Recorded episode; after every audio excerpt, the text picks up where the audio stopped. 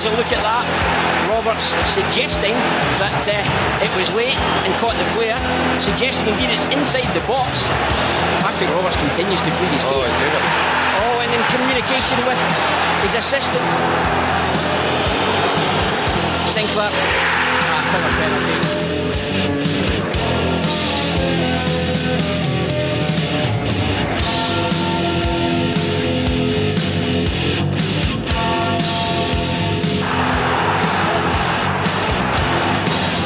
My goodness. Stunning finish. Leigh Griffiths. Absolutely stunning finish.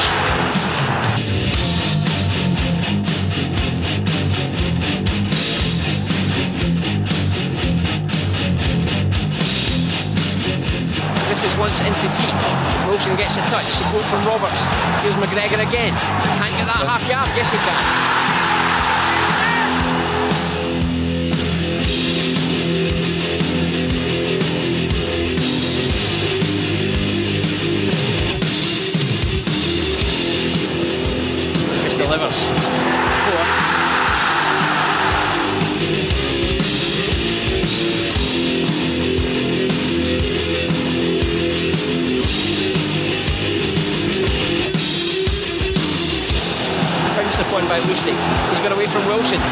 Lustig. My goodness.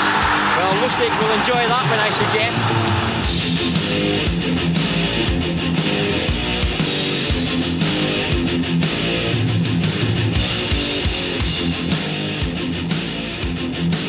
Oh my goodness.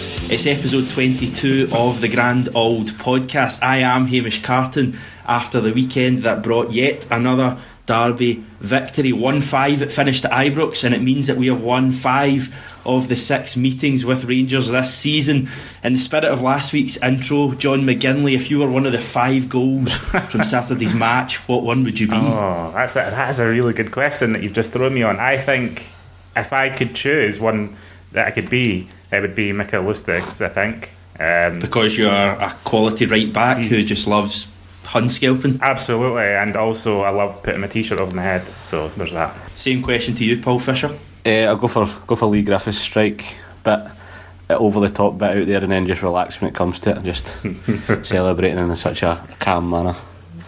Fantastic. Um, well, we created a few waves, I think it's fair to say, last week with our possible negativity towards the, the death of the derby, Yeah. as the podcast was, was titled last week. So we're going to take a totally different view. I think we were even labelled as sports sound by someone. so um, I think we'll take a totally different view this week and we'll be really positive about everything that happened on Saturday. What an incredible day, um, just from start to finish. Uh, amazing.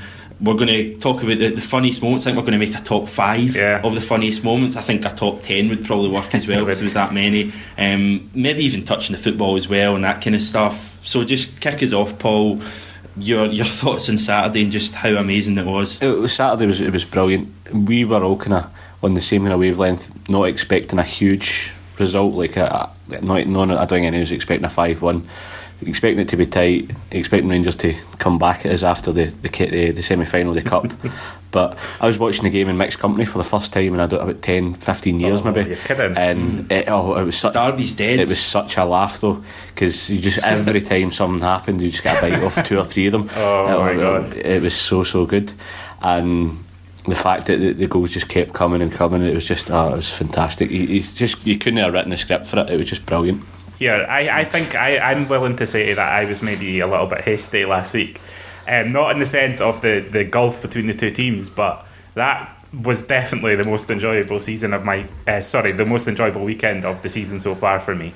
Um, I thought it was hilarious from start to finish. Yeah. It was one of those things I think that because I had lowered expectations, the way it turned out uh, made it much better in the end.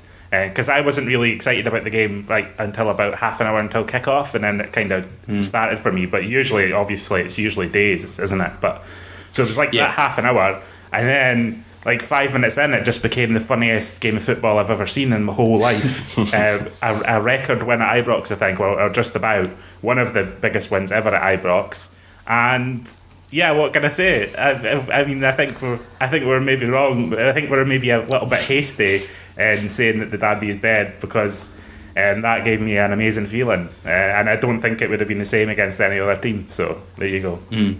It was interesting because I, I was thinking, kind of, as the game was going on, and after the game, when it was such obviously such an incredible result, a result that probably none of us. Would I, don't know if we ever thought we'd see us absolutely hammering them five one at Not Ibrox, at Ibrox, but I was thinking, I was thinking what my emotions were, and my main emotion wasn't shock. Yeah, and it was no, interesting. I think it, it says a lot That's about true. this Celtic team and the gap between the teams, and the fact that I was sitting there and I, I was I was laughing my head off, probably like every other Celtic fan, and I had a big smile on my face from the moment Sinclair put us ahead till full time whistle and hours after. But um, I, I wasn't actually thinking. "Oh, I'm really surprised by the margin between the teams. I was just thinking Yeah. it was almost like kind of thankfully we're finally doing this because I think over the last 10 years we've had so many chances. I think back to the, the final Old Firm game Oh, before they were yeah. liquidated to mm-hmm. bit. We could have done them by more. The, the cup game, and it was finally, although we beat them 5 1 earlier on in the season, I felt it was a final moment where we really went, look, we're going to absolutely thump you and take away every single piece of. Um, encouragement you've had in the last couple of years or whatever. You know what was maybe the best thing about it? I think Tony Hamilton said this on, on Twitter after the game. He said that all through the 90s, Celtic were never done like that at home. Never, Yeah. never, ever, ever. Um, and I think that's important. I, I, I don't think. I think people are maybe underestimating the pain that we're causing them. I know there's they're, they're, they're a basket case of the club. They're like they're run by clowns. Don't really know what they're doing. They have no money. Uh, you know, it's everything like that. Everything that isn't to do with us. I understand that that- that's funny, but the the pain that we're causing them, I think, is even funnier because it would be. Uh, we we don't need to we didn't need to go to Ibrox and absolutely destroy them in the manner that we did, but we are we are the, the team that remind them how bad they are, and I I, I, I can't put into words how happy that makes me. It, it was it was pretty incredible. I, I honestly, I mean, the way we'll come on to the, the discussion later on whether it is now like another game in the way that we, we tore them apart. But it, there was something slightly surreal about the fact mm. that we just went and we, we scored five. And I've heard people going, oh, "It could could have been eight and nine," and that's often something that's Yeah. said after matches. But it could literally. Genuinely have been Sinclair eight or missed- nine with the, yeah. the chances we missed. Sin- Sinclair missed yeah, two two sitters. sitters. Um, there's one in, in the first minute when McGregor plays in Griffiths for a tap and Mm-hmm. The goal Um, disallowed, it was which was onside as well. Ah, well, ah, Amazing. It easy could have been eight or nine, and it was. it's, it's just unbelievable the fact that we're sitting there thinking could have scored eight or nine at Ibrox, but we'll, we'll, we'll take five. We're quite happy with that. Let's move on to our five then. Our 5 Mm-hmm. funniest moments um, from from Saturday. Do you want to kick us off with one, Paul? Yeah, well, I'm going to. Um, I'll, I'll kick off with one. I know there's there's other ones that will come, and I think there's one that will be top of the list. But I'll, I'll kick off with uh, with Leigh Griffiths' celebration at the corner flag. I thought that That's was not even on my list. I thought that's that was brilliant. Um, just it kind of epitomised everything that we were talking about last week. And the usual celebrations against Rangers are, are incredible scenes, and we're jumping about daft. And Mm-hmm. the fact that he just done that, it's like it's another mm-hmm. game, another goal here. But the way he done it was, it was such it was such class. He was just standing there like that's just how easy it is, boys. yeah, I thought it was great. Uh, yeah, I, I did get that part of it, and I think with a couple of the celebrations, even Boyatas was quite kind of. Mm-hmm. Although he ran to the Celtic fans, he was quite calm, wasn't he? Maybe that's just in his his demeanour, but. It, it kind of leads us on to an interesting point, John, because to, to us fans, this game is an absolutely massive game. Of course, it is. It's, it's the biggest game we play domestically, certainly. But two players like Boyata mm-hmm. and Sinclair, who have just arrived and they find it mm-hmm. so easily, is, is it just another game to them? Oh no, I think they come here with knowing that the reputation that the Derby's got. I'm, I'm sure. I, obviously, I don't know, but I'm sure that the, this fixture has a reputation with players around teams in Europe about teams who have played in it, and then they pass on stories to so and so and so and so. Um, I think they arrive knowing that these are the biggest games of the season, and I think it's a genuinely what global derby. I think I think that gets underplayed a little bit. I mean, it does get broadcast in God knows how many countries, um, and people love it, and they love it because of. Uh, occasions like like Saturday, uh, and yeah, the, you could see it the, the passion in most of the celebrations. I think with Leigh Griffiths, like I, I, I, I think we need to pay tribute here to Leigh Griffiths in the sense that he that was his first start since uh, of 2017. Um, he had no right to turn up and put in that kind of performance. It was phenomenal. That goal was unbelievable, and I, I- I just yeah, Paul's right. His celebration was a touch of class and uh, brilliant. Brilliant. Yeah, so we'll add that into the, the list for now. John, Yeah. what was your first nomination? My number five was uh, Andy Halliday coming on at half time. 2 0 down. Rangers are 2 0 down and they're looking for some kind of attacking threat, maybe, or, or something. I don't know. Is, is him coming on at half time damage limitation? Uh, but Andy Halliday coming on at half time when they are 2 0 down, um, that's, that's number five for- me. Mm. I mean, it's an interesting one because, and uh, again, I'm kind of going off in tangents as we mentioned these points, and, and the fact that maybe another team when they were they were two 0 down at half time, and I know it's a bit of a defensive sub, uh, sub, but maybe another team like a lower team down in the league would have tried to pack the midfield more or be mm-hmm. more mm-hmm. defensive to try and mm-hmm. stop us scoring five. Do you think because it's such a big derby that Rangers aren't capable that their fans don't let them do that and it maybe holds them back because they, they might not have get beaten 5-1 if they hadn't have kept Yeah, but attacking I it think that's maybe what's funny about it. It's like he's brought in Andy Halliday to try and counteract our threat, and then we were even better in the second half. Um, Yeah, it's it's a strange one. I mean, it is it is a move to to kind of. Uh, combat our midfield, which again was just, I think it was maybe even better than last week. It was just phenomenal. Um, we were just literally elbowing people off the ball in a fair way and pushing them aside. And I've never seen that kind of strength or determination in a Celtic team before. And you've just, uh, I can't believe it. Yeah, my first nomination is a challenge by the left back. Uh, is it Myles Beerman Yeah. with the, the challenge on, on Patrick Roberts? It is. Uh, I just I burst out laughing when I saw Yeah. it. I was thinking, is that not is that not the worst defensive Yeah. challenge you've ever seen? Yeah. Like, what is the need for it? Roberts is going away from goal. He's in the box. I mean, can you imagine I know. Kieran Tierney doing that, Paul? Well, imagine if Tierney, Tierney did that, we would be up, it'd be uproar. and like this young guy coming into the team and he's coming in with a, a half decent reputation. They've signed him and thought, right, oh, he's going to be decent, and he does something like that. I've oh, just like, I honestly don't know how I would react if if if he was a Celtic player doing that. It's just it, it was hilarious though. Like I, I, I, was, I when John Beaton didn't point to the penalty spot straight away, I thought, oh, here we go. But then after Well, he did. He did that thing we were calling for, didn't he, Paul? Remember Yeah, after actually after that talk. Mm. Yeah, but yeah, he talked to his assistant and changed his mind. Aye, and it, it was good because maybe his view, because where the challenge went in from where he was standing, he maybe never had a great view of it. And the assistant would have seen it as clear as day that he was absolutely nowhere. He was about three yards away from the ball when he's coming in, and Roberts has played him absolutely like a fiddle to, to get that challenge. And, and fair play to Roberts, but gee, that's bad, bad defending. Mm. I mean, it was just absolutely incredible when you just do that thing where you're comparing it to, to our players, which is the easy thing to do at the moment, and you could just never have imagined uh, imagined that. That obviously gave us the good start. Sinclair scores the first. Griffiths, as we touched on, scores the second, then does his nice wee celebration. We've seen the wee kind of um, whatever they call him, the photo with the cigar in his mouth and all that kind of stuff. Fantastic in the halfway line. Um, some unsavoury scenes after that. Um, that that was, I think, that's part of my, my kind of next one is the, the fact like the Rangers fan on the pitch. Um, Meltdown. beating the beating the badge. it was meltdown's the word. It was an absolute annihilation throughout the ninety minutes. I mean, the only way I can compare it um, to how we would feel is if the exact same happened. Oh, we were God. lower than them, and we got a five-one defeat home. Can you imagine? I mean, Oh. we've had some bad defeats. Yeah. We've had the four-two game and three-one, and they were hard. Can you imagine five-one? Oh, nah, I would, I would second. I, I would maybe feel like running on the pitch too. Uh, but it was just, it was quite funny, and it was kind of weird because um, I was watching TV. Sky never showed it, um, but I've got access to photos, so um, just through my work, so I could see.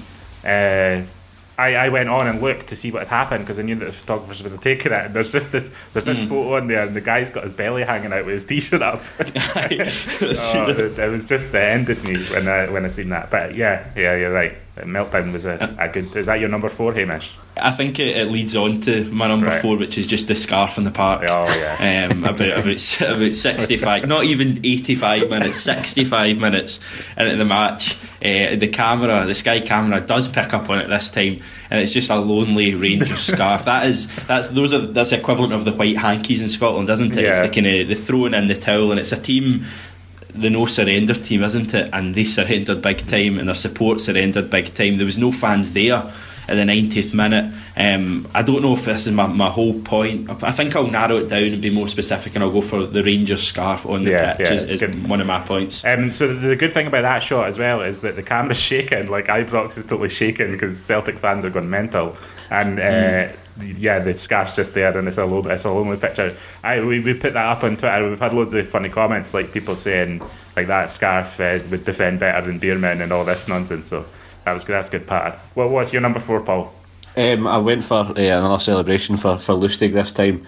Um, no, no, the fact that he's flung the, the, the shirt over his head. It's his wee run that he does after that. Yeah, the wee, the wee dance.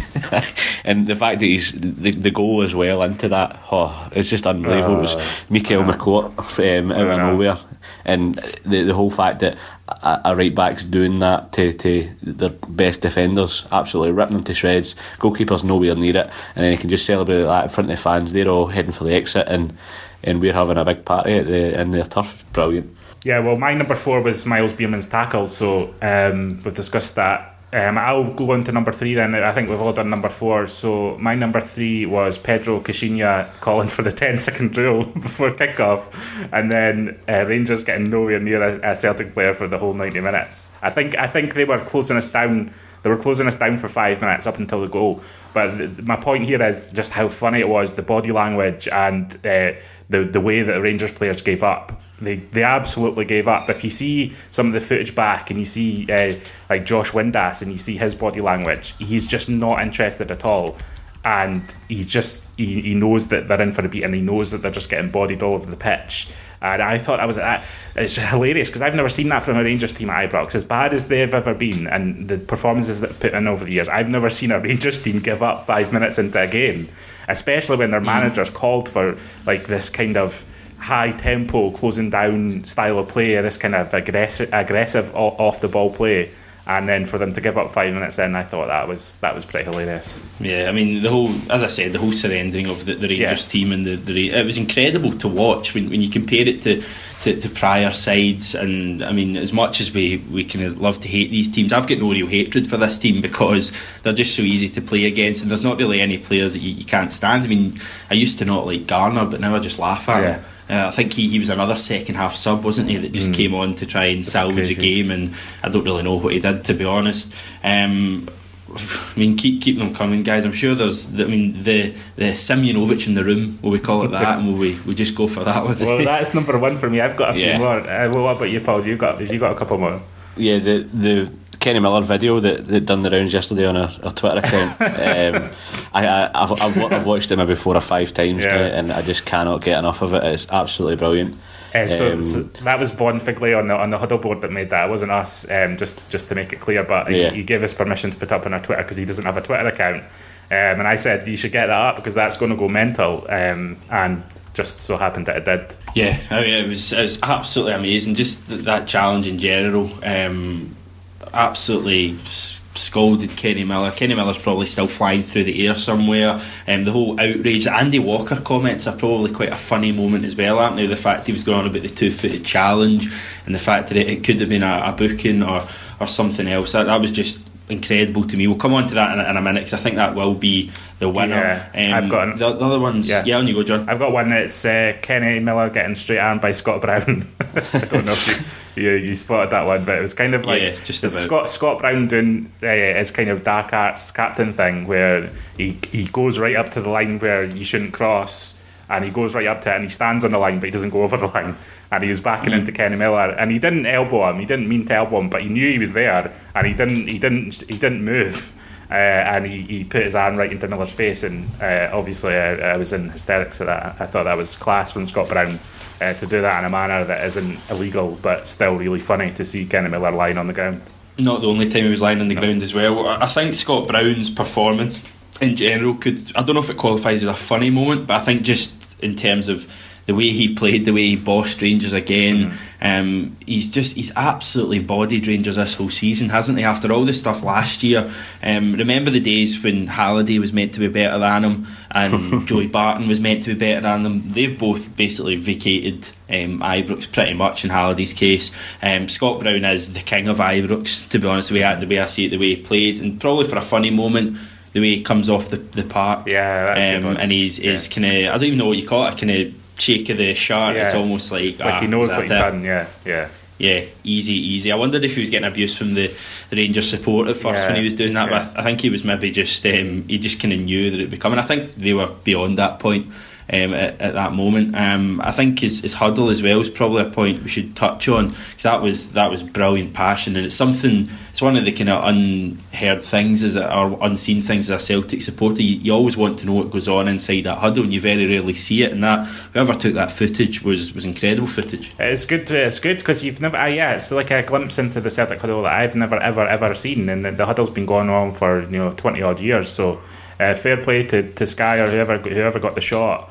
Um, mm. And I really enjoyed seeing that. The passion that's in Scott Brown, as we've noted, is incredible. And we we we praised we went over with overboard with our praise of Scott Brown last week because it was fully justified for the season he's had and. Um, just his contribution the last decade, what can we say? He's like he's made mm. for occasions like this. He's the ultimate derby captain. I don't think we've ever had a captain who thrives on on this derby more than Scott Brown does, and I think that is so, so important to, to supporters. Mm. What do you think he was saying, Paul? I, I really don't want to put words to what he was saying, but you know, he, he's pointing at every player and he's saying, this game's not like he's something along the lines of we know we've won the league, we've beat them every time we've played them just about, and we hammered them last week. We, but this game is big for the fans. Do it for the fans. Mm. Show what we can do, and, and stamp our domination on on this derby. And the, the players reacted and, and we've seen how they reacted. It, it, was brilliant. So he must have really got them fired up. And as John said, it, it's amazing to see that because the, the way they've, positioned the camera is just is spot on. Just to see him, mm. nobody else's really faces are involved. Yeah, it's, it's just brilliant. Scott Brown, just pure Celtic. The way it's coming through, and it, it's amazing to see.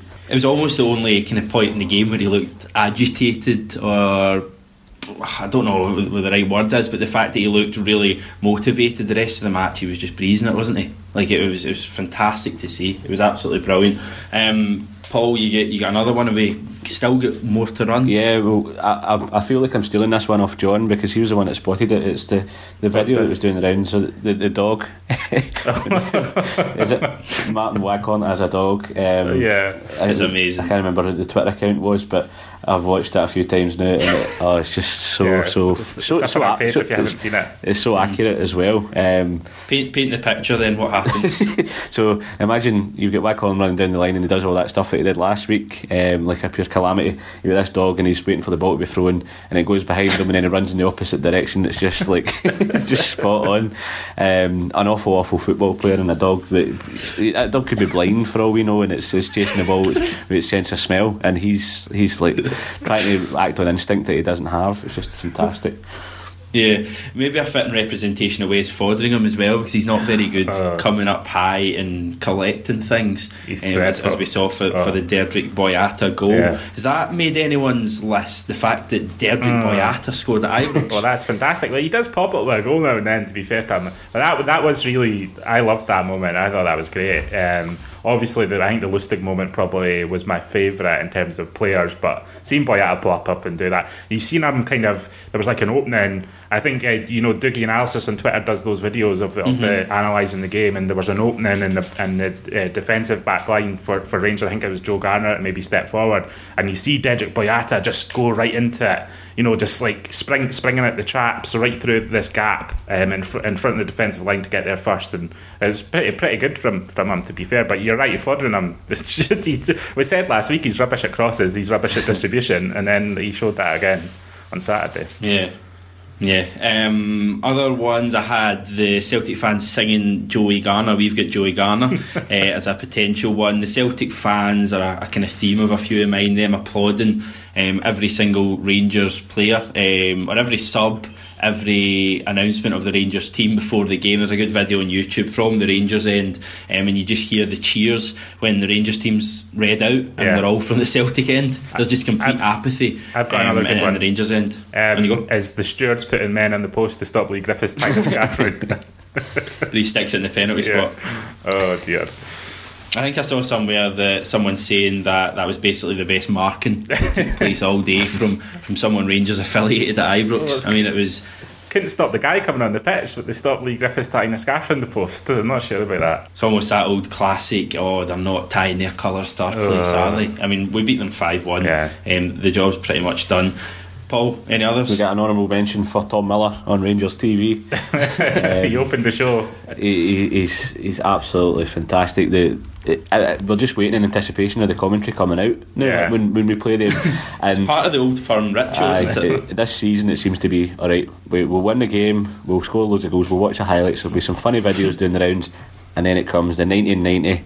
And his, his patter is just it's, it's chronically bad. It's, it's the, the the one on uh, with. Sim, Simunovic's challenge four, the five from Stuart Armstrong from the first game of the season, and and I think towards I think to the end um, when Lustig scored, I think he's just that's him. He's given up. He's like, oh, it's a great goal from from Lustig. it just cuts away. The funniest, Uh, I think, is maybe the ones from the one from last week where he uh, he can't believe it. it's a, uh, the, the penalty's been given for Oh, uh, right. Tavernier's uh, tackle on, on, on Leigh Griffiths, and he can't believe it. He, he thinks it's the worst decision he's ever seen in his life because obviously he's not seen the replay yet. But I thought that was that. Shout out to him. It must be rubbish being Yeah. him eh, when on these days because he knows that not only is his team getting horsed, but he's going to get dragged all over social media for about three or four months after any result that happens. Yeah, it must not be the best job um, on, a, on a day like that for Tom Miller. But um, yeah, as you say, it's part of the, the, the Celtic Rangers kind of tradition now is that you're, you're waiting after we thump them or even just beat them in some occasions uh, you're waiting for what is it usually about half a day 12 hours after the game and um, s- uh, there must be some Celtic fans subscribed to Rangers TV Well, it's the same guy. It's the at VLR who who, do, who does the videos. So I think everyone was tweeting him all day, like, "Where are you? Are you coming home? Are you still out?" And I think he was maybe at the game and or something. I, I just going by his timeline and uh, I waited until like after midnight. I think it came up because he he got home and then I think the first thing he did was just go on and get the video for people. But yeah, fair hmm. play to him. He, he's the one who does the videos. So shout out to him. right well we tackle it like Jozo tackled it hmm, Yeah, well, yeah. Well, I mean, it's incredible, isn't it? It's the best tackle I've ever ever seen in, in my whole life. I agree What a, what a challenge. It's amazing. It's, it's absolutely amazing. It's, it's one of those ones. He comes out of nowhere. Um, he, So he must go. He must be. Ah, he must be threatening the, the kind of land speed record Yeah. at, at the rate he was going. He was absolutely flying, and just the biggest leg ever comes, the strongest leg ever. And um, I must admit, the, the first time I saw it, it was clear he took the ball, but I wondered if he was with the, the home pressure and all that. If, if John Beaton was going to maybe. I don't know. You've, you've seen stranger things happen Yeah. in old in Yeah. Celtic Rangers matches before, but I mean, when you see the replay afterwards, it is is incredible. The, the the quality, the challenge. I think it summed up the whole day. The fact that Celtic defenders weren't mistiming anything. No. um, I don't think we gave many fouls away. They were all really solid challenges, and that that tackle, just Kenny Miller, as I say, warping through the air. Um, it's amazing. What more can we say? It's I mean, amazing. I mean, this is born social media chat, right? But we had the video of the tackle, right? And we were uploading. I was uploading it to Facebook, and when you upload it to Facebook uh, videos, they give you stills to, to do like the, the what it was going to look like to people. And every single still on that one, other players went a blur, but Jozo Simunovic was a blur in every single one. That's how fast he was going. Um, and. It's, yeah, it is the best tackle. I'm going on record. It's the best tackle I've ever seen, and possibly will ever see. And I, I don't care who who wants to come at me with another tackle. It's not going to beat that one for me personally. not physically actually No. come at you tackle. Yeah, yeah, yeah. But if you want to raise the point of another tackle to join, that'd be brilliant. Yeah. How long before Jozo's going to get you becomes a regular chant on the Celtic terraces, Paul? Oh, I, th- I think if it's not already, it should be. The, um, that video, like just to, to hat back to me and saying I was watching the game in mixed company, I made some sort of high pitched screech when that tackle went in, and then I, I burst into laughter at the reaction of the four or five guys around me shouting the odds, and um, a few swear words came out, and and then I was like, "We're waiting to see the replay," and then the replay comes in, and it was like, uh, that was an amazing challenge, and the four of them just kind of, there was a big breath of, uh, none to say here, and they all sat back down, back slumped into their seats. it was phenomenal, and the fact that everybody thought, like, I, I think at first glance you, you see it, you think, holy, sh- holy shit, he's he's went through him there, and then you see it back, and you think that that's the best challenge there's there's ever been, and I'm I'm with you there, John. It's uh, uh, watching that challenge. It's just that's the dominance that Celtic have over over Rangers uh, personified in, in ten seconds. Yeah, it, it almost summed up the, the kind of the season, didn't it? And the dominance. It was Yeah. just Cel- Celtic were so strong, they were so good, they so, were so well timed, and they, they came out on top. And- And, Rangers were flying. Fair, fair play to Kenny Miller, right? Because I think he's went into it to try and get more out of it than than he did. He's kind of he's jumped and kind of jumped into Jozo, I think, or something to, to try and get um, perhaps get a foul or something. Um, mm. And he made the tackle look much more dramatic and funny than it probably would have been uh, otherwise. And fair play to John Beaton, by the way, because I thought he had a decent game. So, so I did I. You know, yeah. we've, been slagging off refs for weeks on this podcast. So uh, fair play to him for having a, a, good 90 minutes, not making any blatantly stupid decisions. And the decisions that he big he did make were big ones, and he made all of them correctly, I think, unless I'm, I'm missing something. No, I think I think you're spot on. I think John Beaton was, was spot on as well. The only thing I can think of that would have made the, the Jozo tackle even better would have been if we'd have scored from from the kind of attack that oh, yeah, from obviously yeah. Griffiths mm-hmm. hits the bar, uh, and then somehow Sinclair. It's a pretty simple chance for him. Just hit the target and you probably score. It's kind of one you'd, you'd, probably I don't know seven or eight times out of ten he'd put in the back of the net. Um, that that would have just been amazing. But that, that just summed up. That was almost the moment where um, it all kind of all the Rangers fans realise like we're getting we're getting nothing today. Even our last hope, which is yeah. so often the referee um, is was given as nothing because it was such a good tackle. I think the one that followed slightly on from that was was the tackle from Windass on who was it that he clattered? Was it Paddy Roberts or Armstrong or someone like that? He got a booking for it. Oh, yeah. And there was a bit of a, a set to after it, and that just again oh, yeah. summed up Rangers mm-hmm. just completely throw, throwing the toys out of the pram. The only bit of fight they showed that day, uh, and I think Scott Brown came over to all the Celtic players and told them all just to get away. Yeah. I mean, Scott Brown years ago when he first joined us would be in there and being aggressive and whatever. He showed the real captain sign. He was saying to them all, "Look, stay away. There's no point getting into anything here. We're we're already two up." That, that's that's because he knows, isn't it? I mean, that's what I was saying last week. He knows that you don't like to, to be an old uh, to be a derby player like uh, to be a dominant derby player. It's all about winning. The fans don't.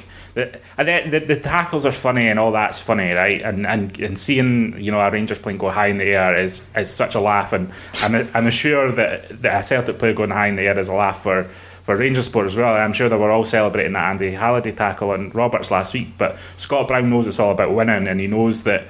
I mean, there's that, that famous photo where he kind of points to the, the scoreboard at Hampden in the game a few years ago, um, and just points down and laughs, and, and, and he knows it's all about winning. He knows it's, at the end of the day, it's all about uh, it's all about the scoreline, and he thrives on on being the, the winner at the end of these occasions. And yeah, you're right. That's that sums up in that wee instant. Yeah, well, we crown a winner, then we'll crown a top five in terms mm. of our our favourite moments. Um, it's a good list here. I think I think Tom Miller's probably got to be in there somewhere just for yeah, the, the kind of maybe number the, five the, the, outpouring of, of Celtic joy that, that he kind of produced um, with his fantastic commentary of the game. Yeah, we'll give him number five then. Scott Brown probably has to be in there somewhere in the, the way he just dominated. Yeah, the, the Ibrox walk off. Um, yeah, yeah, I would have that with number four. What do you think, Paul? Yeah, that, sound, that sounds about right. Brown um, contributed so much to the game, so only fair to give him his place. Top three, I think we all know a number one. Yeah, uh, number ones. I think maybe number three is maybe Beerman's challenge. That's amazing. yeah, I think the scarf needs to go in there as well. That that was it was a lot to do with the game, and a, a lot of folk had a, a, good laugh at that one straight away. So f- five is the five Tom, Tom Miller, Miller, and four is the Scott Brown walk off uh, three is the Biermann Challenge. Two is the Scarf. Mm-hmm. Yeah. And, and, number one is? Number one is Jozo Simunovic, Eater of Souls. Fantastic. Uh, a couple other things we'll touch on in terms of, of the match itself. We've kind of done them maybe yeah. already in a roundabout way. The goals asked you kind of cheekily uh, at the start in terms of your, what goal would you be? What was your what what goal did you celebrate most, Paul? Um, I, I probably celebrated um, Callum McGregor's goal most, just for the, mm. the sheer calamity of the Rangers' defence. McGregor made, made a hash it, passed it to them, and it came back off the shin of, of one of the defenders. He managed to hesitate twice before actually finding the back, the back of the net through the legs of Tavernier. Um, there was another moment of, of madness from their defence, and uh, the reaction of McGregor showing that last weekend wasn't a one off, and he made up for the kind of a couple of half chances he'd had earlier on in the game, and the one he should have probably passed to Griffiths in the first minute or the first two minutes.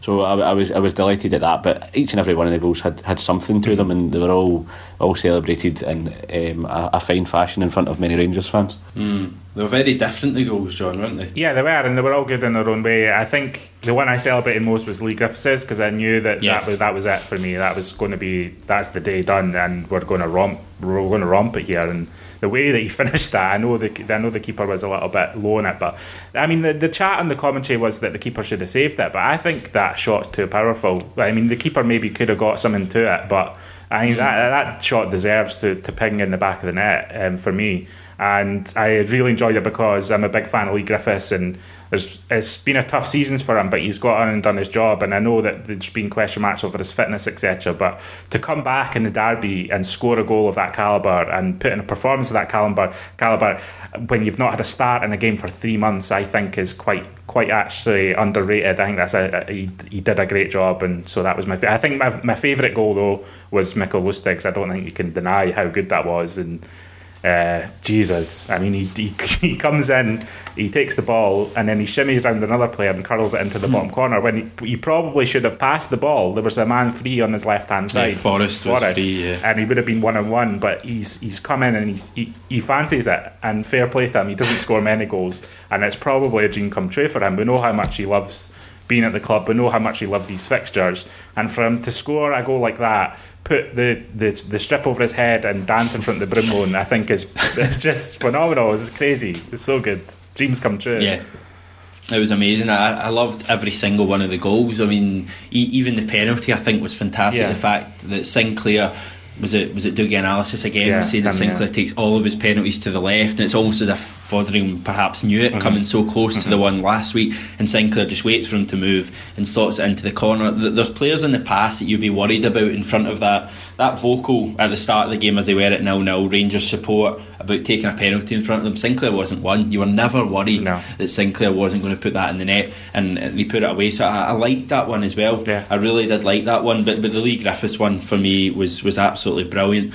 Um, top performers if we each pick out one player then and one player only um, to, to highlight, then we'll, we'll, go that way. You start off, Paul. Uh, Scott Brown again, um, captain fantastic. Did it last week in the semi final.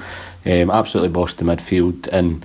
There's maybe been two or three games this season where he hasn't done it. Um, you come to expect it now, and if he doesn't have a, a good game, then you're disappointed off the back of the stuff that he might have been missing the game, getting the winning the appeal, coming back through, and, and walking off with a swagger that um, Conor McGregor would be proud of. To, to, to, to get to just to show right this is my this is our um, game this is our derby and, and we're the best team and he's the one that personifies it from the start from the the the huddle and then right throughout the game and then to walking off um, mm-hmm. he, he, was, he was brilliant mm-hmm. My one, uh, my player I'm picking up on is Stuart Armstrong. I mm. think I've, I've, actually I've not heard much about him at the weekend. I, I, think Stuart Armstrong. Every time I see him, I've never met a player that impresses me so much on a consistent basis, doing such a tough role that he does, which is basically linking what the midfield and the attack. That, that's basically Stuart Armstrong's kind of role is the fact that he'll he'll break the lines, he'll go beyond attackers, um, but he can also defend. Uh, typical box to box midfielder, really but with real quality. Mm-hmm. And for mm-hmm. me, you saw him up against a lot of a lot of the Rangers players who, who have been talked up um, as a uh, Hyndman, mm-hmm. um, the fella's name, the boy from Bournemouth, who, has mm-hmm. been talked up big time, and not just up here but down south. He's he's seen as one of the, the bright um, the bright sparks of I think it's America. He's from um, their kind of future football. And Stuart Armstrong was just so much better than yeah. him at the weekend. He was he's so much quicker. Um, his stronger. first touch is brilliant. He, he's stronger. That I think that's a real added aspect to his game over the last um, six months that, that hasn't been noticed uh, as much as, as other things his pace is absolutely fantastic as well. He finds the the final ball so often. Um, again, at the start of the season, I wouldn't have, have seen a future for Stuart Armstrong. Even when he came on, I keep talking about it that Man City game, the three all game, when he comes on and he looked out of his depth. Now he's he's just so good. He is so good, and I had so much confidence in him in the Champions League group stage next season. Yeah. Um, Stuart Armstrong is just so so good. My one, I think, would be remiss not to, to mention him is Patrick Roberts. I thought he was absolutely fantastic once again, uh, mm. and for the second week in a row, kind of just showed them up, really, didn't he? Uh, mm. He won, won the penalty, gave them a torrid time all day, um, set up McGregor for his goal, and I just thought, you know, this this boy's class, and it is a shame that he's not going to be here next season, and I, I wish him all the best, and I hope he does well I'm going to fondly remember him, and I'm going to really watch his career with interest because I think he's a, Yes. a good guy. I think he's worked hard when he's here. I think he's there's been spells when he's out of the team, and he's worked hard to get back into the team. He's not always been first pick this season, but in the big games he showed up, and he's done he's done everything that we could have hoped for, for from a loan signing and more. Um, and it's been 18 months of, of pleasure to, to have him at the club and uh, wish him well for the future. Yeah, I think we all echo echo those thoughts, and, and the way he played, he was just absolutely fantastic. He twists and turns. Don't think I've seen a player twisting and turning so much in, in my time following Celtic. He, he's absolutely fantastic. I know a kind of aspect that you quite like to touch on because kind of the way your mind works, Paul. You quite like symmetry, I think, and things like that. Aye. And we certainly. Um, I need to yeah. say, I need to say, there's going to be a lot of people talking about symmetry over the next two months or, or next month, and Yes. I just want to say that Paul's been banging on about this since about August has. or something, He has. Um, and it's just been going on and on about it. Um, so fair play to Paul. Um, on Mm. and off air, he's been talking about all season. So Paul, take it away. Yeah. It's, it's another one of these things. Like I, I have been banging on about it, and it, it wasn't without uh, reason because we, No. we've seen the way that everything's happened. Um, the two finals are going to be Aberdeen. We're going to beat them again without conceding a goal. We beat Rangers at home and away five one. And we had Hearts on the first day of the season. We're going to have Hearts on the last day of the season. Scott Sinclair is going to score the winner, and we're all going to be happy. Um, I, I just don't under, um, I'm not don't under egg everything um, that we we've done this season, um, but it just seems to everything seems to be fitting into a perfect mirror, and and it's going to be great once we we, we beat Hearts in the last day of the season to win the the the league, um, lift the league trophy, and remain a, a full 38 games unbeaten. Mm, the definition of symmetry is the quality of being made up of exactly similar parts facing each other or around an axis. We started our season with a 1 0 defeat to a team wearing red. Does that mean we'll finish it with a defeat to a team wearing red? Oh, Ah, don't say that. thanks, Does that, that Thank not you, fit your Hamish. symmetry? thanks, Yeah. Hamish. Cheers. No, no, qualifiers don't don't count. They don't count in the, the No, symmetry. the symmetry started from Hearts away in the first game of the season.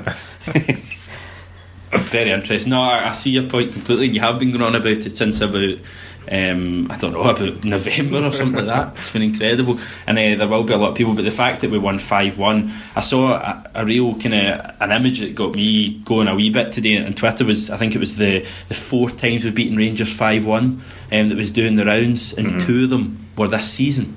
Yeah. Like incredible. That's crazy. What a season it's been and continues to get better. And uh, we underplayed how maybe we were going to be up for this one on Ibrox, but um, uh, in a way, that's kind of a great end to the league season for me. I know we've got games left and we've still got the unbeaten run, and the games are important in their own way. But that for me was just the, the cherry on top of an amazing season, and we've went to Ibrox and we've just destroyed them in the best way possible. Um, we've put our foot on their throat, and they're not getting up again. I don't think for a while. So fair play to us. just thinking as well the way symmetry works. We had a 2 2 draw in the Highlands the game after the 5 1 Rangers win uh, in September, and we had a 2 2 draw in the Highlands before the Rangers 5 1 win just there. So, I mean, it's, it's just the way the way symmetry works, the way the Celtic world works at the moment. Another another question that we've, we've had in by I think a couple of, of people, but it's a general point as well. Can you remember a more comfortable match ever? Uh, against Rangers past or present. No, I think the the first half last week was was on a level um, similar. Um, The goals just didn't show it, I suppose. yeah, the goals obviously didn't show it. I think in terms of goals and just absolutely battering them from the first five minutes, I don't think I've I've never felt more confident that we're going to win a game after five minutes than that one. Um, yeah, I was so relaxed throughout the whole thing, and the goals just kept pouring in. Um, it's they definitely. I know we were saying like last week. Oh, our favourite games of the season. It's definitely not going to be one against Rangers, and we were giving it all that patter. But that's definitely the, by far the most fun I've had watching Celtic all season. Uh, and I don't care if it's against Rangers in the derby, etc. Uh, the performance was too good and too enjoyable not to say that. This um, end of season award show is going to be incredible. Yeah. Because I'm all- all- right now I'm thinking of favourite game of the season, and I've I've honestly, I mean, I know Saturday was amazing, but I've got so many other ones that I, I think could, could top it. Like it's, it's going to be it's going to be fantastic. There's going to be so many arguments. Yeah. We're not going to be friends. There will be no podcast once we are finished with that episode. Um, yeah, Kieran Poland, uh, the first of the questions from from the listeners. He's asking if Simunovic and Boyata could be our centre back pairing for Europe. The general consensus, I think, previously on this show seems to be no. Um, but has Saturday changed anything, Paul? Uh, I, I thought Boyata was great on Saturday, but then I looked back and watched the highlights a couple of times more, and he looked a bit all at sea when, when Miller scored. And, and I don't know if that's been really pedantic in, in the performance and getting the goal and all that Yeah. kind of stuff. But Simunovic is, is number one. He's in there. Um, who's with him remains to be seen. I, I still still have my reservations on Boyata. I think for me, I think he's earned the right to, to be there for, for the first few qualifiers, etc. And then we'll see how he gets on. I mean, we, we don't know how he'll get on in the qualifiers, do we? Um, if he's good in the, the first, second, and the, and the playoff, um, then he maybe uh, he's earned the right to, to play in the group stages if he gets us there, you know. So um, I know we've we've been hesitant to say that they're good enough for Europe in the past, but I'm I'm just so happy right now that I'm happy to give Boyata the summer and see how he does in, in those matches. Yep, George Just uh, is also back. He's asking if Scotland should call up Callum McGregor. Some big games coming up for, for Scotland. Um, my own opinion is 100%. percent Certainly, I think Scotland don't exactly have a wealth um, of, of kind of talent in the midfield. It seems to be a, a kind of well said thing that Scotland's midfield is its strong point. But I think when you look at the way Stuart Armstrong um, improved it, the way Scott Brown has improved it since he's come back into the Scotland fold, I think Callum McGregor maybe not to start straight off, but I would certainly have him in that squad. I think if there was a player who was playing as well as he is for a team down south, there would certainly be calls for it. Yeah. Um, I think he, he was in the squad just when he kind of had his first breakthrough in the team and he scored all those goals away in Europe. And I, I certainly think that he should be in with a shout in, in the next squad. I, I mean, we know what Gordon Strachan's like with his favourites, but I think Callum McGregor could well and should well be in there. I agree. Yeah, no, hundred percent. It would be Celtic versus England at, at Hampden. Ian Smith, Kenny Miller, fan of the pod, or friend of the podcast, Kenny Miller. Um, should he have been booked? I laughed out loud when I read this. Should he have been booked for his dive after Jozo's tackle? Uh, I mean, the, the replays, the, the replays, the slow motion do make it look like he does dive, didn't they? But yeah, I like that question. I don't even know if we need to answer it. It's just, No, it's a good question. Fantastic from Ian Smith. Uh, PJAM sixty seven ambitions for next year? Question mark. Is this year a glimpse of the future, or is it going to be as good as it gets? Paul. That's a hard one to answer. Um, That's a whole podcast, isn't it? Aye, I think briefly. Um, I, I don't see uh, the unbeaten run thing. That that's is uh, maybe as good as it gets in terms of that. I don't know if that will happen again, but there's so much more that Celtic can do. I know we, we're we're one game away or 90 minutes away from a treble, but there's Europe Europe to look at, and there's the Champions League and getting as far as we can in that, and, and taking ourselves to to another level in terms of dominance and winning games and scoring goals and stuff like that. Um, ambitions for next year. Europe. Uh, Europe last Europe, sixteen. Europe, Europe. Mhm. Um, a, a good run in the champ in the Europa League maybe if we if we don't get through the, the Champions League group stage. But I think putting ourselves out there on the European stage more than we did this season with a Brendan Rodgers side that he has moulded them that that Yeah. makes me really excited. I think it is it's Europe, and I think everyone knows that. Brendan Rodgers, um, in his first season, let's be honest, if he wins the treble, he, he's conquered domestic football in season one. Now, I realise that domestic football isn't something that ends; it continues, of course, next season and seasons after, and may, we we may well have a stronger challenge um, from from Aberdeen or Rangers or Hearts or even Hibs coming up in, in future seasons. But I just think that the way it works domestic football will be taken care of as long as we continue to improve. And you can't really improve in domestic football at the moment because we've not lost a game all season in domestic football. You can't really improve. So I think improving as you look at European football, um, you look at improving the areas last year, not losing 7 0 to the biggest team in the group if we do get to the groups. Um, I wouldn't take these qualifiers for granted. No, definitely Uh. I think I think we all know what they're like. Even this year, we were um, we were another Saidy Janko mistake away from not making the group stage of the Champions League.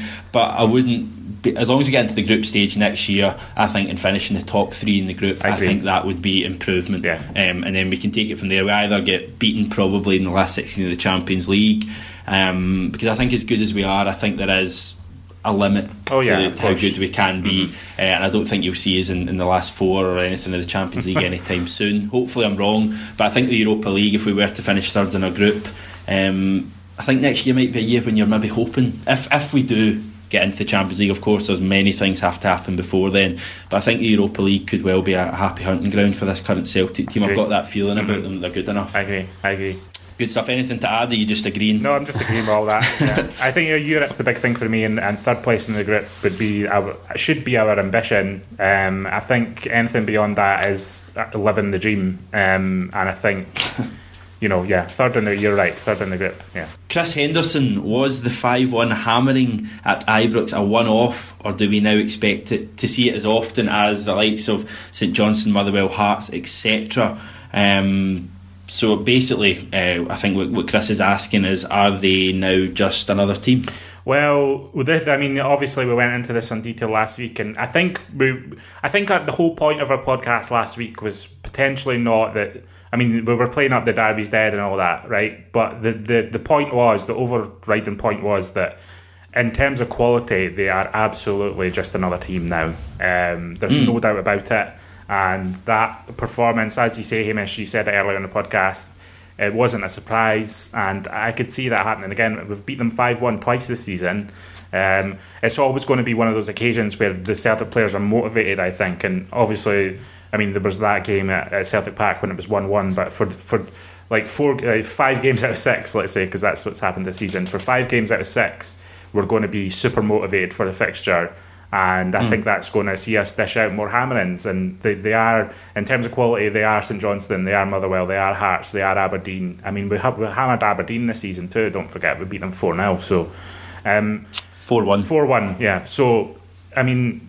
Yeah, they are another team in terms of quality. In terms of the, the feeling that it gives us in the fixture, I think, um, well, Chris converse, converses with us a lot on Twitter. I think he would say as well that in terms of the feeling he gives it, the, the derby's still going to be like on a pedestal above other fixtures. But um, he's right.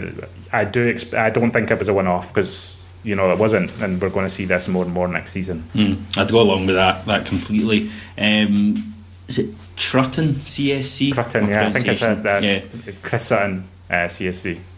Oh, genius, genius, very good. Uh, Ronny's signings and youth player debuts um, how they influence our, our, club now. I think it was interesting looking at the, the lineup that played. I think I'm right in saying it was just Sinclair who wasn't a who was a Brendan Rodgers signing. Yeah. Um, in the game on Saturday, yeah. was ten players who'd played last season and failed. Mm-hmm. Um, in terms of, well, they, they, did win the league, but they'd failed generally under Ronny Deila. Um, it's been a well talked about points. We won't go into that, that too much, mm-hmm. but um, youth player debuts. I mean, what do we think about that? We're hoping to see kind of some debuts that the youth players seem to be doing very nicely. They're doing their own, uh, beating the Rangers at the moment as well. Jack Aitchison uh, looks a player. I mean, I watched the Youth Cup final last week, and he, he's he looks up to the task. To me, he's knocking on the door mm. for me in terms of maybe getting a start at some point between now and the end of the season. I'd like to see that. And there's other players that have been out on loan that seem to be doing well for themselves. So we'll, we'll see, won't we? We'll see. I think for the first time in a long time, the, the, the friendlies might actually be interesting this summer because there's a lot of players coming of age of kind of 19, 20, where they've spent a lot of time in the development squad and they're kind of a little bit too old for that now. So it's either they, they make it at Celtic or they move on. Um, and I think maybe some of the friendlies this summer might might obviously Rodgers probably has, has been tracking the progress all season, but in terms of supporters, um, I think the the players that we see in friendly games in the summer may have a future in the first team squad, and any that we don't, I think that'll be them moved on. Uh, but just in terms of Ronny Deila, I mean, yeah, he, I mean his his signings and given given players like Tierney their, their chance at Celtic um, is potentially underrated, and I, I don't think. Ronny Deila wasn't a bad manager for us, and I don't really like people who say otherwise. I mean, in the end, yes. it didn't quite go, but he won two. He won two league titles with us, and I know league that Cup. the resources in the league make it um, quite. Uh, they make it. It makes it more likely that we're going to win the league than not. But we still need to do it, and it's it's not an easy task. We've seen in the past. I mean, imagine we'd had a Tony Mowbray season last season. Um, we wouldn't have won. The, we potentially wouldn't have won the league against Aberdeen. So we need to give Ronny Deila's credit where it's due, um, and and obviously Brendan Rodgers coming in and taking him to the next level. But fair play to Deila. Mm.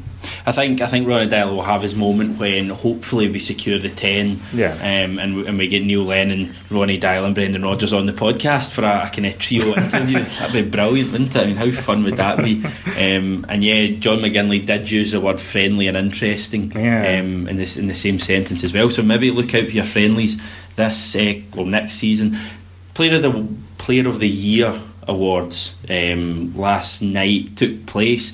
Um, the winner, the big winner, was Scott Sinclair. We'll touch on some of the other winners in mm-hmm. a wee mm-hmm. minute, but um, I know it's maybe not necessarily your opinion, Paul, but you, I mean it's a, it's a worthy worthy award for him in terms of being the is it the fans and the players player of the year? Yeah, so the the fans won voted um, by by anybody who, who took the time to do so. Players player of the year as well, which I think that, one speaks more to me than, than the fans one. The fans one um, fans will have short memories, and, and Scott Sinclair and he, the stuff like maybe the, the game against Hearts to win the league and stuff like that. Folk will remember that when, when they were voting, and they won't hark back to, to the start of the season. And there is other players that maybe could have been involved, and, and which is absolutely fine. But I think that he getting the two awards um, was was was good to see. Um, no really su- any surprises in terms of across the board. I think we can all say that Scott Sinclair deserves the, the, the accolades that he, he's getting because he's, he's pretty good. Um, and he's been pretty good for us, scoring goals, scoring. I think he's he's he's, he's almost you know, up until the weekend he was top scorer in the league until Boyce scored four in the one game. Yeah. Um, when Dembele's having the season he's having to have that as well, and I, I may be being a wee bit over the top, but he's got the chance to overtake Dembele in terms of, of most goals of the season because Dembele's in the sideline mm. and he's, he's, still knocking them in. So, uh, fair play to Scott Sinclair. He's been rejuvenised and watching him speak and say about how he's he's fell in love with the club and all that kind of stuff is brilliant to see. Um, he scores goals against Rangers all the time uh, and thoroughly deserves to be our player of the year the Players Player of the Year, and um, I would imagine he will get as well the, the PFA Player of the Year. Yes, Scott Sinclair, of course, the, the, the big award um, in terms of this podcast award will be dished out at the end of the season because we like mm. to hmm. do things properly. But you can't you can't argue with Scott Sinclair, can you, John? No, and I but I can want, you? I want to say as well, like our end of the season awards will be personal to us, so. Um, we might come to a different decision, and Scott players, Scott Sinclair's been amazing, but um, we might come to a consensus on a different player. Who knows? Um, it's personal to us, and that'll be reflect our views of Celtic as a podcast. But Scott Sinclair is definitely in the shout. He's been so consistent this season, which is pros- possibly more surprising than his overall skill level because we knew he was a decent player. But for him to put it together and have a season like he's had, full credit to him, full credit to Brendan Rodgers. Yep, definitely. Hail, hail. I think I think Moussa Dembele was given the top scorer award, wasn't he? Yeah, they did. Which is yeah. baffling because the season's not I know, over. Like, I mean, I, I, get the whole. Uh, it's, it's, strange. It's, it's, the same argument every single year. Um, he also got the, the goal of the season award again. Um, we may well score a better one. That was for the, the team one. Um, I think the whole team should have been out getting that one. I Everyone so, had yeah. touched the ball. Mm-hmm. That'd have been a nice so, touch. Yeah. Um, Kieran Tierney got young. Mm-hmm. Um, player of the, the year or the season, whatever you want to call it. Um, the academy winner was, was Jack H. I mean, he's, he's one you touched on just a second yeah. ago, um, and and he's he's one who we, we could well see um, very soon indeed. Uh, Kerry Mon- Kerry Monters mm-hmm. was the winner of the, the ladies yeah, the award um, for the women's team. The women's team, I believe, got a very good result as well. Yes. Um, the other day when they beat um, Spartans, Spartans, to get Spartans, into the final. Yeah. So they're into the League Cup final. Um, there's the, the, just like the, the men's game. I think there's three trophies in the women's game. It's the League Cup, the Scottish Cup, and and obviously the league. And so they've they've managed to get into to the League Cup final where they're going to play Hibs. Um, Hibs mm. beat Glasgow City. That's a tough game. I think Hibs are looking good this season. Um, just in terms of results, obviously, I've not seen a full 90 minutes of Hibs play or anything, but in terms of results, they seem to be the team to beat in Scotland this season, so that's going to be a good one. Um, and the final is on the 21st of May, I think.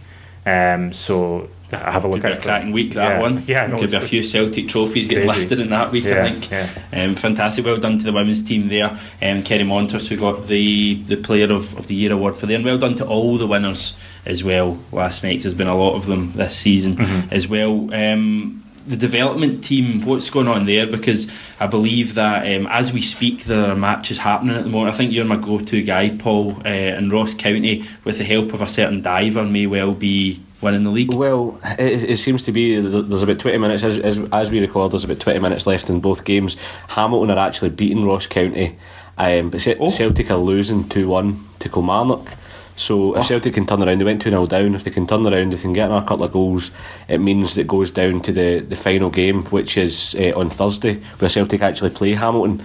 Um, so if Celtic can turn it around, get the win, um, it means that they'll play against Hamilton, and whoever wins that game will win the league. And if they draw, Ross County will win the league. So it's very tight at the top of that one. Um, it's great to see.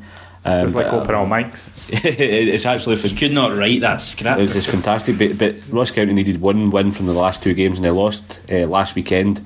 And then they're getting beat again, so it seems to be, be a bit of a bottle. Even though they have Alex Schalk and the team scoring goals, which um, I don't think that's very fair. Uh, the, the way that they do that. But yeah, that's the nature of it, isn't it? I'm sure we've had overage players throughout the season in, in the teams. I don't know if he's been brought in as a ringer for this one for this one specifically, but um, that's just the nature of it, I think. Yeah, and, and Rangers wallowing away in seventh place in that league, just to, to point that out. The future is bright for, for Rangers, maybe not.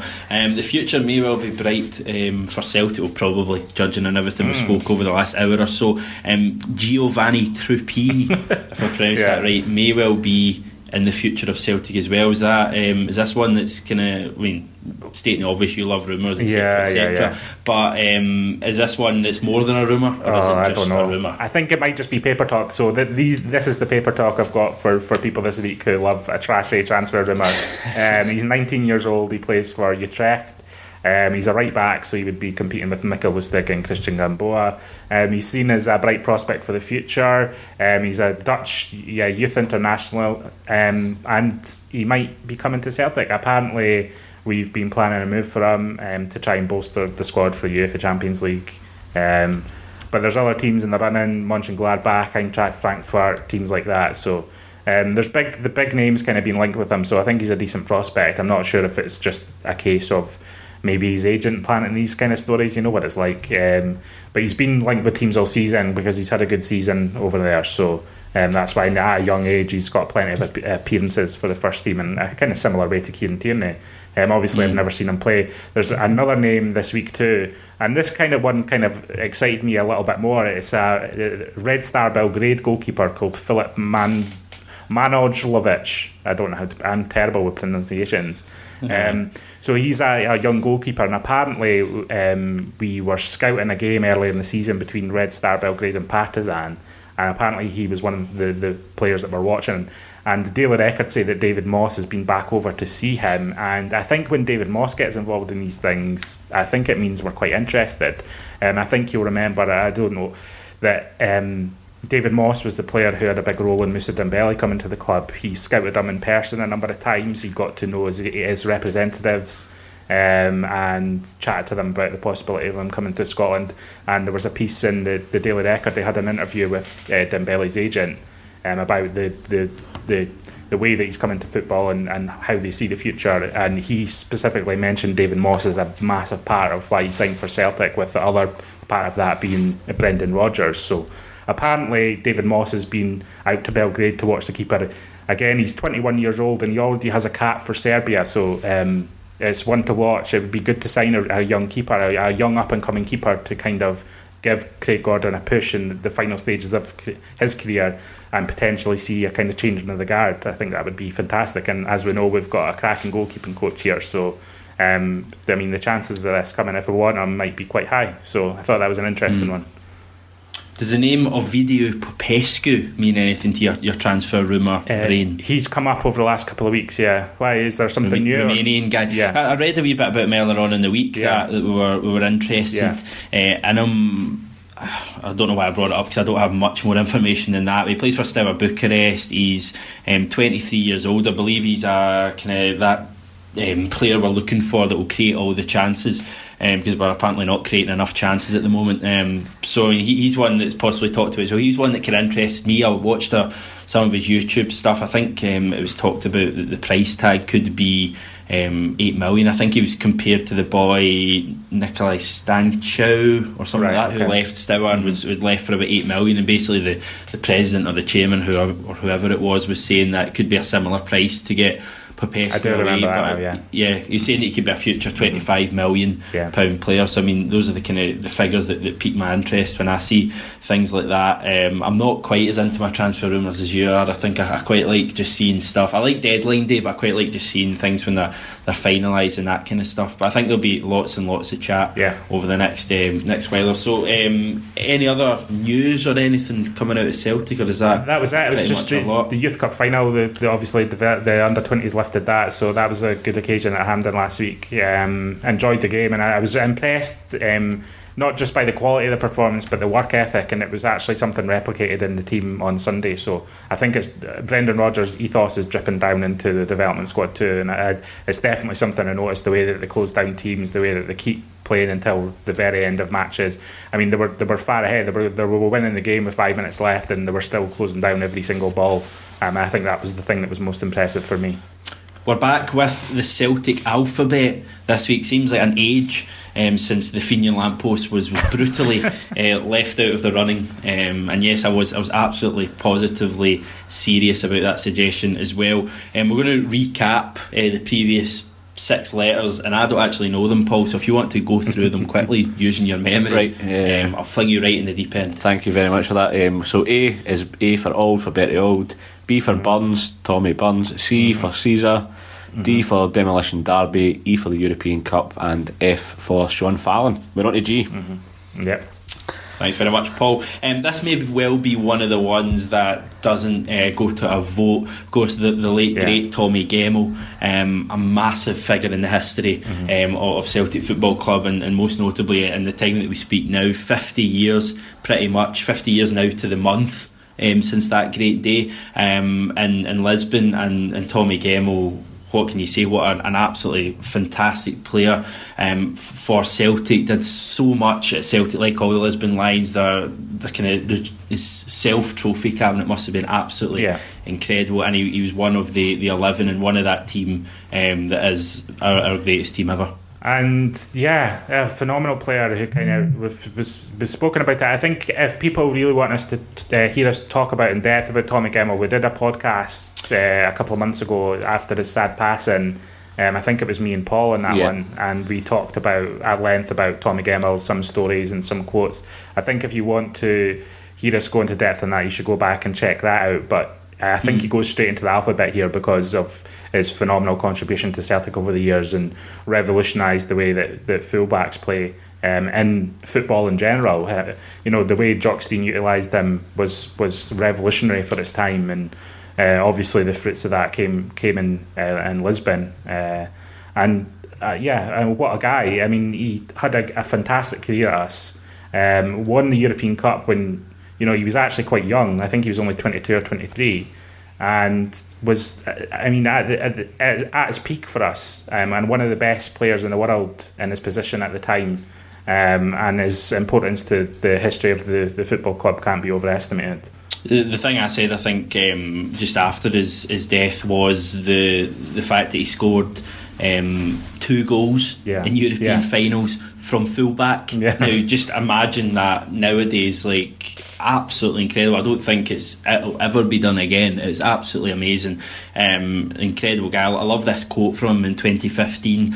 It's uh, I can look back to Lisbon in '67 and remember everything like it was yesterday. I, do- I love that quote and the, the, the fact that it obviously things like that meant so much to them. But I, I just wonder, in terms of the Lisbon Lions, if as they, they grew older and as they grow older, if it, they realise even more um, what, what they achieved. It must just be an absolutely incredible achievement. He was a, a big part of that, Paul. Yeah, it was, and um, I don't want to be the, one of the guys that pretends he's in the know and all that kind of stuff. But last week when um, they launched the the Bobby Lennox Challenge Cup in Saltcoats, um, I was down uh, at St Matthew's Academy, and, and Bobby was there, and they had a, a projector on, and the the sixty seven game was on the highlights reel.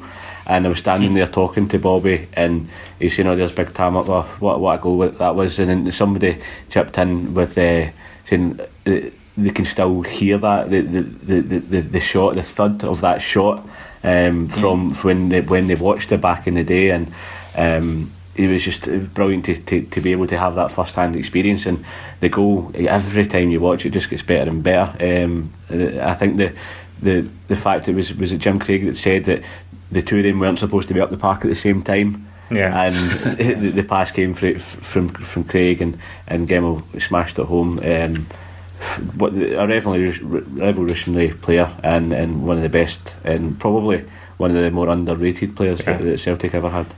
I've got a quote here that might sum this all up, um, and it's from Hugh McIlvanney, and it's speaking about Tommy Gemmell in Lisbon, and he said, uh, ultimately, the element that impressed most profoundly was the massive heart of this Celtic side.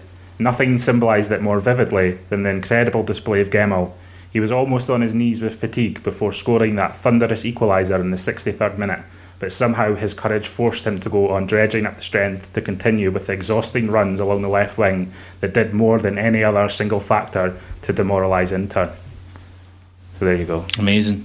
Amazing. He won six league championships. I think they were they would have all been in a row. Um, three Scottish Cups in 65, 67 and 69. Four League Cups, an Intercontinental Cup runner up um, and and the European Cup winner, of course, um, in, 1966 slash 67. Um, 69 goals in 434 matches from from fullback. Now I realise it's a slightly different role that is nowadays, but there was many kind of lots of discussion um, that, that Tommy Gemmell kind of redefined yeah. the role of the fullback, and he was he was a pioneer, I suppose, um, in the way he played. Um, I'd echo your your kind of thoughts, John, in the terms of if anyone wants to hear um, you two, and I'm not even in it, so if you don't like me, that's fine as well. Um, you two just chatting about him um, just after he, he sadly passed away. It's a, it's a really good podcast, really good listen. Um, and I think it's one of those things as well when you see when someone um, does pass away and you see the kind of the outpouring after it and you see what they meant to the club and what they meant to the community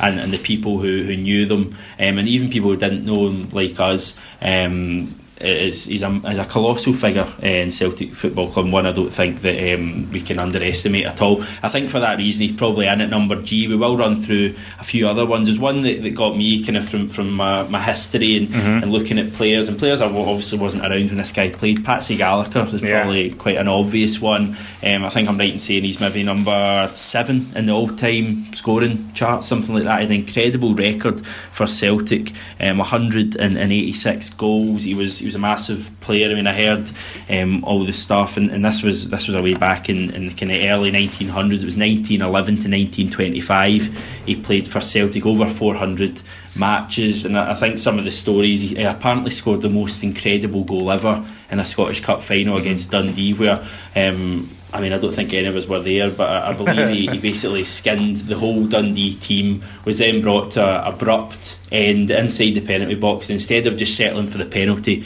he somehow, and I, I was reading it, I was kind of thinking, what? I'd love to see highlights if there was highlights from this, but he somehow did a kind of back flip into the net with the ball. He did, yeah. Kind of thing. Did a somersault, I think, with the ball between yeah. his feet.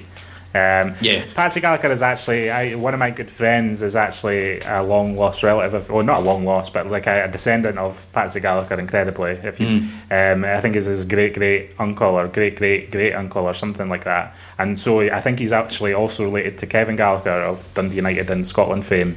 Um, oh. A long line of Gallaghers in football, and Patsy Gallagher's probably the prime example of, of that, and a, a great servant to Celtic uh, by all accounts and by all records and by all history books, and, and there's there's loads of uh, records of, of that amazing goal and loads of beautiful written descriptions of it too. Um, so it's worth checking out if you've never heard that story.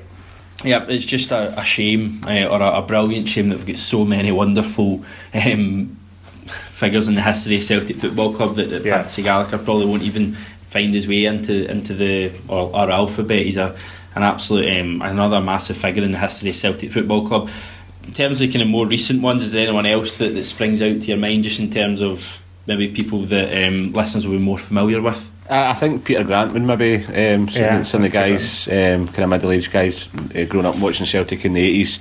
Um, I think he was one of these, these guys like really got what Celtic was all about just before my time. But the stories of, from growing up in the nineties and and harking back to, to like the centenary year and stuff like that, and saying you know, how how key Peter Grant was in the team. And I know he didn't play a, a, a load of games in terms of like some of the other folk that we've got now, but um, he he was always there for, for Celtic for. Um, how, how long did he play? Um, a few good few years anyway, right throughout the eighties and, and obviously into the nineties as well.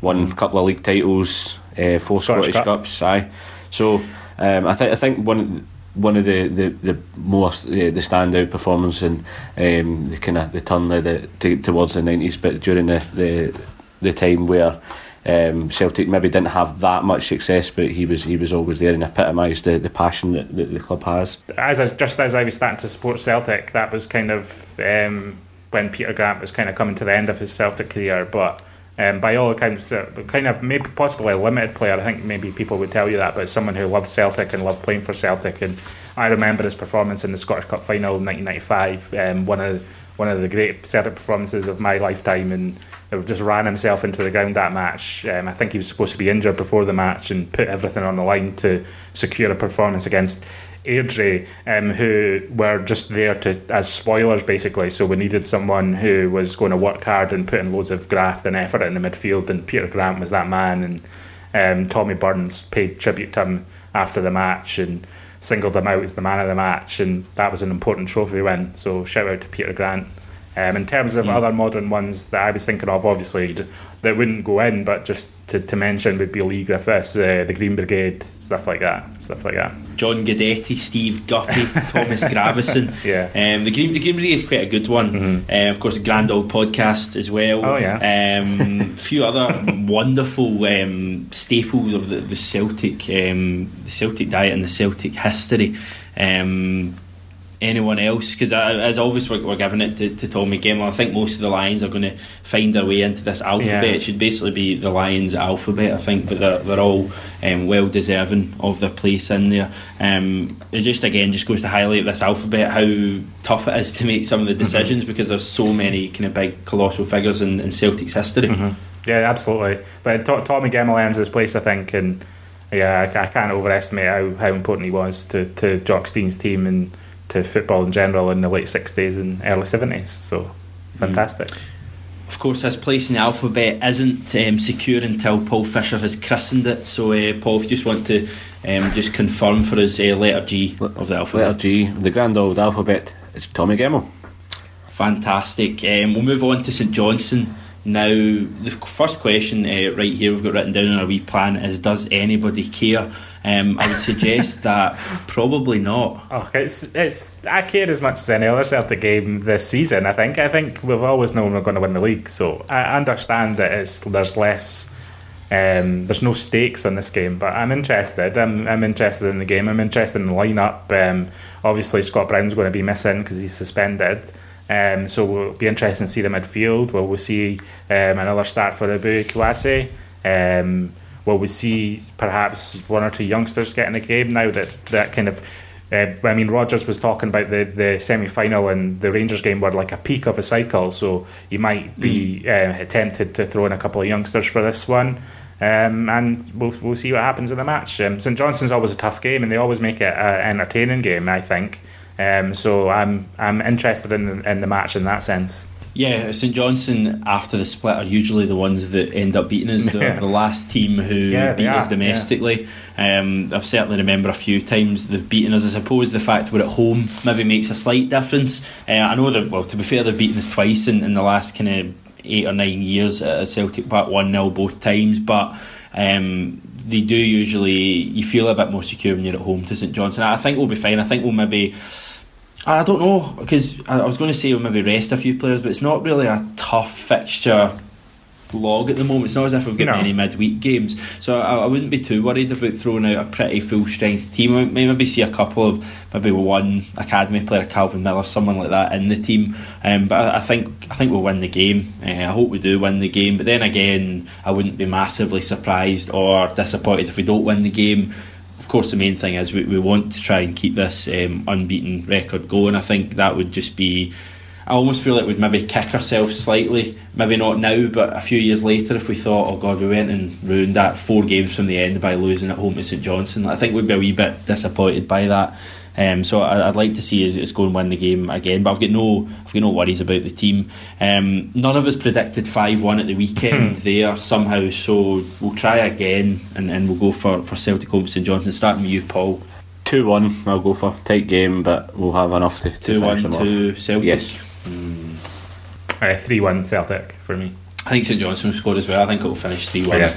Um, so, yeah, both teams to score, maybe a good bet there. Um, just a wee side point, do you think they can catch um, Rangers? Because they're only, what, six, Uh. six points behind. It's probably a wee bit tough um, with not, not too long in the season to go. But do, Yeah. do we lie down and give them the three points a la Hearts in 2006? Well, the thing is, um, I feel like there's every chance of like proper implosion at Ibrox uh, over the next couple of months. We've already seen the disquiet about the, this kind of the pre-season holidays and uh, players um, already not happy with Caixinha and, and the way he does things, and Caixinha accusing the players of not listening to him at Hampden last week deliberately, and obviously that result. I mean, it'll say a lot about him as a manager, about the way the, the team responds over the next few weeks. Um, I think there's every chance that they could go on a run of defeats here because they're playing very decent teams in the in the top six, and it's going to be difficult for them. So who knows? Certainly, John. I believe you were doing a bit of Georgios Samaras loving Oh. over the last uh, the last what week or so. Yes. So I mentioned on the podcast I'd made a video, and I'd made a video of Georgie Samaras, and after I'd made the video for the next five days, I couldn't stop thinking about Georgie Samaras. and about eleven o'clock at night on Thursday, I was watching Question Time, and it was rubbish. Um, and I hate politics right now, so I was just looking for something to to take my mind off it. So I looked up some Georgie Samaras stuff, and immediately it all came flooding back and he was one of my favourite players for a time. Um, certainly in that season, 2012 2013, I think he was one of our best players that season. Um, and so I wrote a piece about him that's up on the website, um, just kind of about how I felt about his time at Celtic and uh, the perception of other fans and kind of his journey from that first moment against Kilmarnock that made so many fall in love with him to kind of his final seasons and, and the, the sticky part in between where he wasn't the most popular of players. Um, and I love Samaras. I think he's a, a very good player for us at points. Obviously, an incredibly frustrating player for, for, for a lot of games too. And I, I, I wouldn't shy away from that. But as a player and as a man, I, personal to me, he was great with my nephew. Um, my nephew had leukemia. Um, he's fine now. He made a full recovery, but um, for a, for a while it was uh, tough for, for us and, and the family. And um, my nephews were lucky enough to be mascots for a game at Tannadice and they got to meet the players the day before the game and stuff. Um, and my, obviously, my brother took my nephews along, and um, my nephew took a shine to Georgios Samaras in particular. And Samaras was so good with him, like d- went out of his way to make sure that he felt special and was his pal. And Yeah. um, they were actually warming up at Tannadice, and um, my, my nephew saw Samaras, and Samaras stopped his warm up and came over and, and spoke to him and treated him like his best pal. And it was that was that was really great for us at the time. And um, well, will always, no matter how good or bad he was, he will always be one of my favourite Celtic players for that. So I wanted to pay tribute to him this week, and um, he's a player that resonates with a lot of people. So a lot of people were also enjoying the memories of Samaras. So I'm pleased to have been able to do, that over the last week. So that's that's the what's been going on on the site over the last seven days. Yeah, Georgia Samaras, just touching on quickly. Um, he always he had a, a kind of funny knack of making things look incredibly easy at times. When you think to some of his, his favourite or some of his best goals, some of his, his favourite goals among the Celtic support, they all just seemed so easy. He almost had that kind of elegance about his play at times where um, things just came naturally. I think he was a, a terrifically talented footballer. Um, He perhaps I think it's fair to say he, he perhaps wasn't the the incredible success um, of, of some other strikers in, in the, since the turn of the century. No, but no. um, I think he's a big fan favourite, and, and I remember his, his final penalty against Dundee United, and I was never more nervous about anything Samaras did um, than that penalty against Dundee United because I thought if he missed it and ended on that note, it would have. I know it's just a wee thing; it, it didn't matter at all, but it did matter because it would have maybe ended Yeah. slightly sourly. So I, I just I love George Samaras. I think, as you say, he came into his own in that European, that great European season. He was a talisman. He was known He was. throughout Europe. He was a big name in Europe, Samaras, because he, He was, known from from the. Greece team or the Greek team uh, and that kind of stuff. And um, yeah, fantastic. Um, Paul, I, I believe some breaking news that our our development um, league title bid is over. Aye, unfortunately so. Um, despite a, a spirited comeback by the, the youngsters, um, they couldn't they couldn't quite get over the line and get the win that they needed. The the game finished two each with um, with Kilmarnock, and now Yep. Ham, the, Hamilton will be looking to beat Celtic to win the league after beating Ross County. So Celtic can can they'll have the kind of final say where, where the league title goes in terms of, of development. But it's, it's, it's uh, quite maybe quite uh, surprising. It's either going up to, to Dingwall or it's going to New Douglas Park. It's it's, it's not a team. Well, Hamilton have a really good setup, don't they? Yeah, Um, they do. hmm So, so un- unfortunately, not a, a, another league title for another Celtic team, but um, probably going to finish second. So, decent enough. So you mean to say we have a, a say in Ross County possibly not winning the league? Yep, Could we be that? Could we be that naughty about things? we could we could we could lie down to Hamilton if you want to to have a, a, a West Coast bias against uh, the Highland team or something like that. But nah, it's, um, I think the Celtic will go out to, to make sure they finish second and, and as high as possible. Fantastic. Well, a wee bit of uh, sports sound, funnily enough, after that review last week, um, that uh, we've ended in a, a good positive note there. Well, not a positive note in terms of Celtic, but a good positive end to the podcast. Um, if you've had any thoughts on this episode, future episodes, past episodes, whatever, you can email us, you get in touch, podcast at a grandauldteam.com. You can do the same by leaving comments on our, our more active Facebook now with lots of good videos, as well as articles and other stuff as well. That's uh, facebook.com fa- sorry, facebook.com slash Fritz a grand auld and of course you get us on Twitter as well I think two 1k plus tweets in the last 48 hours Yeah, it's incredible. The, the, the weekend's been crazy for that kind of stuff. People were just thirsty for, for any kind of image or anything to do with this game at all. Um, so I kind of tried to oblige a little bit and, and get sharing some good Celtic stuff. So it's been it's been good. yeah as you'll probably know it's Fritz a grand auld A-U-L-D uh, as well on Twitter. Thank you everyone for, for listening, continuing to, to share the podcast. Of course, if you've enjoyed the podcast and you fancy leaving us a nice wee review in iTunes, that'd be fantastic as well. Um, That'd be nice, yeah. It would be nice, yeah, it'd be very nice. But yeah, final thoughts, Paul Fisher on the week that was. Ah, another brilliant week in the, the wondrous season that Celtic are having under Brendan Rodgers and I know we're not maybe not that excited for St Johnstone game but we'll, we'll be looking forward to it and another three points and another notch on the unbeaten goal uh, unbeaten run Definitely anything to add, John?